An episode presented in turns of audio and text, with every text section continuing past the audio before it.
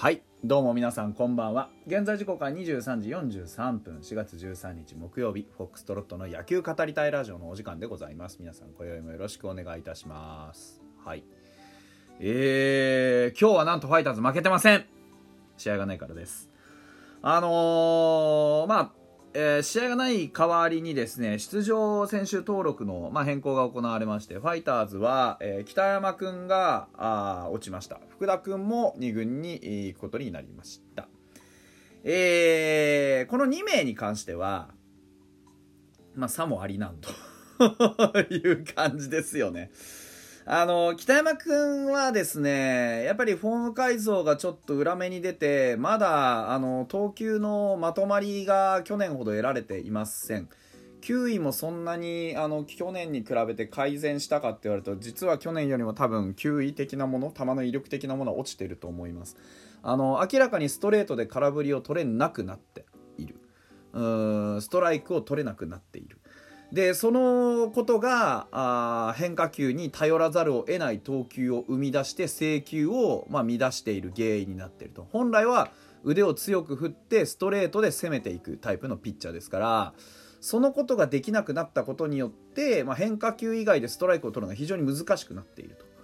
いうところがピッチングを苦しくしている原因かなと。でもともと球が右斜め上に抜けやすい、タッチなので、そこのところがより強く出ちゃってますよね。最近はね、ボールってなるときにはもう全部そっち側に飛んでしまうと、なんでなんてよくね、皆さん疑問に思うと思うんですけど、あれは実はからくりがあるわけじゃないんですけど、その投げるっていうことにどういう指の使い方、どういう力の使い方をしてるかっていうことなんですよね。わかんないです。例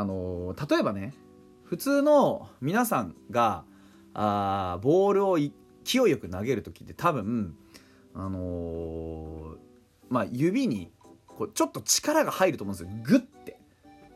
ッてなると思うんですよなんて表現してるかわかんないんですけど、なんですけどプロ野球選手ぐらいになると指先ってほぼ無力なんですよ。形だけ決めてあって、そこにこう球の引っかかりみたいなのが生まれるというか、なんて言うんでしょうね、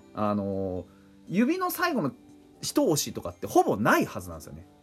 ただ強く握ってた、なんでかっていうと、強く握ってたら指が抜けないからなんですよ。例えばフォークとかもそうじゃないですか。指にグッと力入ってると、フォークは抜けないですし、指の形を維持してそのまんま投げるんですよね。でそうすると皆さん分かると、想像すれば分かると思うんですけど、多分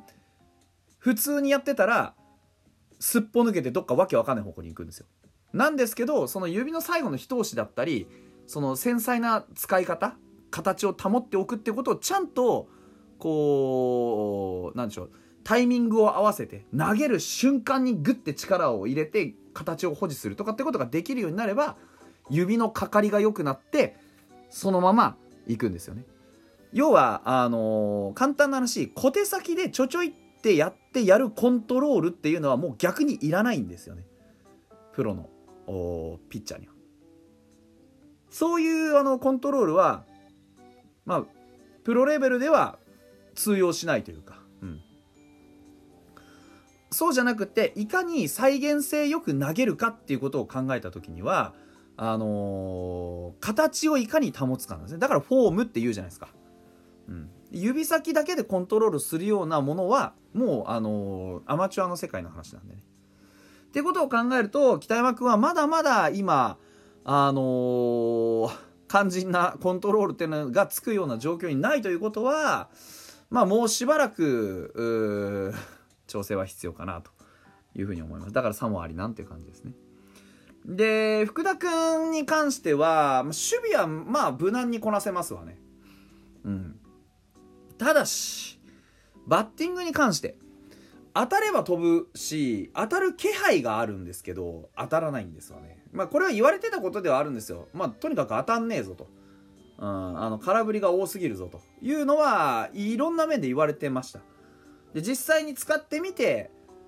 そこにメスを入れることは必要だねという判断でしょうね。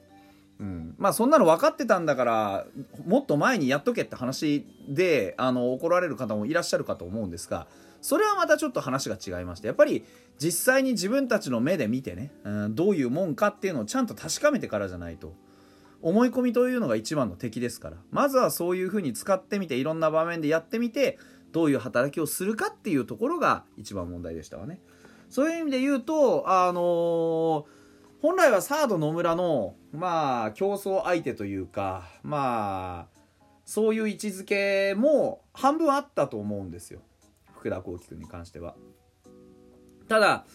どうも最近の流れを見てると、そもそもサード野村っていうのがだいぶ怪しいという形になってきたじゃないですか。どうも野村をファーストに使った方がいいんじゃねえのかと。守備範囲の問題もあるし、動きを見ていても清宮の方がよくねって今なってますよね。実際普通に無駄に守れちゃってる。そういうことを考えると、まあいかんせんサードで競争させる理由がないと。となれば野村の競争相手は誰になるんですかっていうと、マンチューと、アリエル・マルティネスですね、ファースト。うんだここで競争が行われるのであれば、まあ、サードも含めて、ね、そこで競争が行われるのであれば福田君が競争相手としてふさわしいかいっていう話になってくるので、まあ、ここは一旦ちょっと下にね、行ってもらって2軍に行ってもらって、まあ、こうなんて言うんでしょうね、欠点というか、まあ、直さなきゃいけないものっていうのをしっかり直してくるだけの時間は与えられるかなということで、福田君が1回落ちるというような状況だとは思います、うん、代わりに上がってくるのはどうやら水野君のようです。下でねホームラン打ったり、まあ、ちょっと当たりを見るとそこまで綺麗なバッティングではないんですけど、でもしっかり結果をねコンスタントに残している子なので上がってきました。セカンドがねちょっとこう埋まってない状況じゃないですか。まあ、上川端をショートに置いて、じゃあセカンドどうすんのってなった時に、まあいろいろ今試行錯誤をしているという状況なのは皆さんもご存知だと思います。そういったところで見ると、まあ、水野君が妥当というのはまあ確かにその通りかなと。まあ石井和成がねしっかりしてくれればいいんですけど、まあそういうわけにもいかずというところだったわけですね。まあ奈良間くんと水野くんと、まあ上川端と、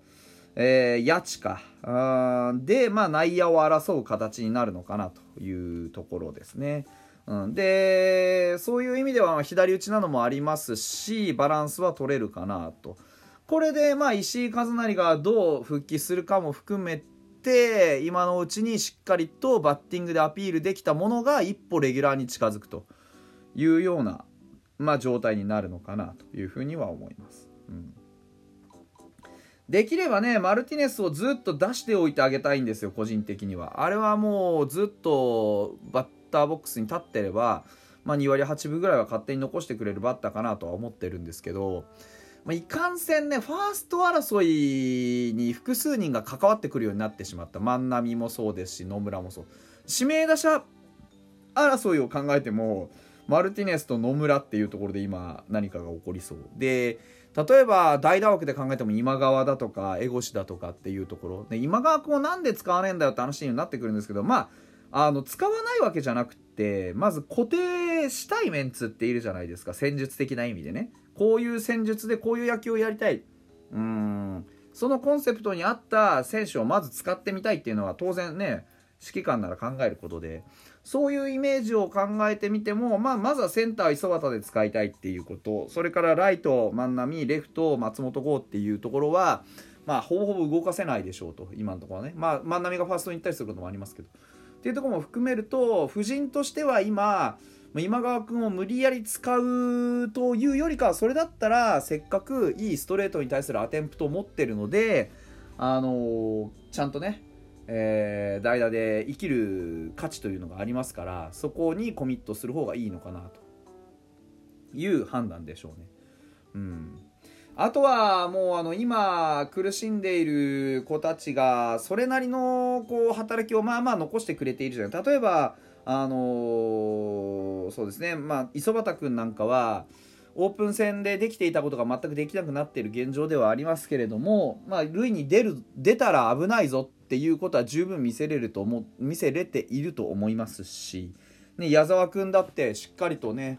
意外性と、あとやっぱり適応力の高さっていうのを見せています。まあ、主軸の清宮、野村、万波に関してはぐぐっと調子上がってきた感じもありますし、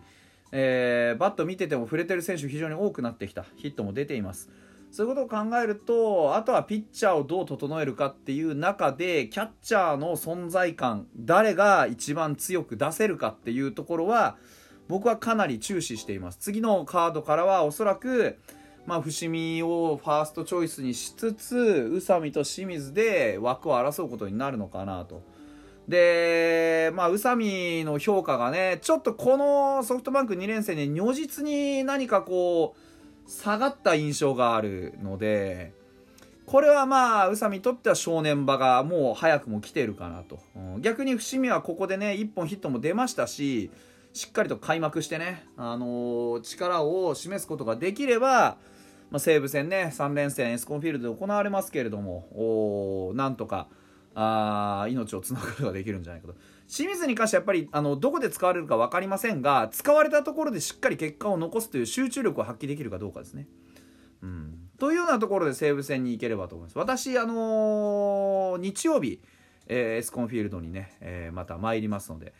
ライブ配信なんかもやりたいなと思っております。というところで本日はここまでです。それではまた。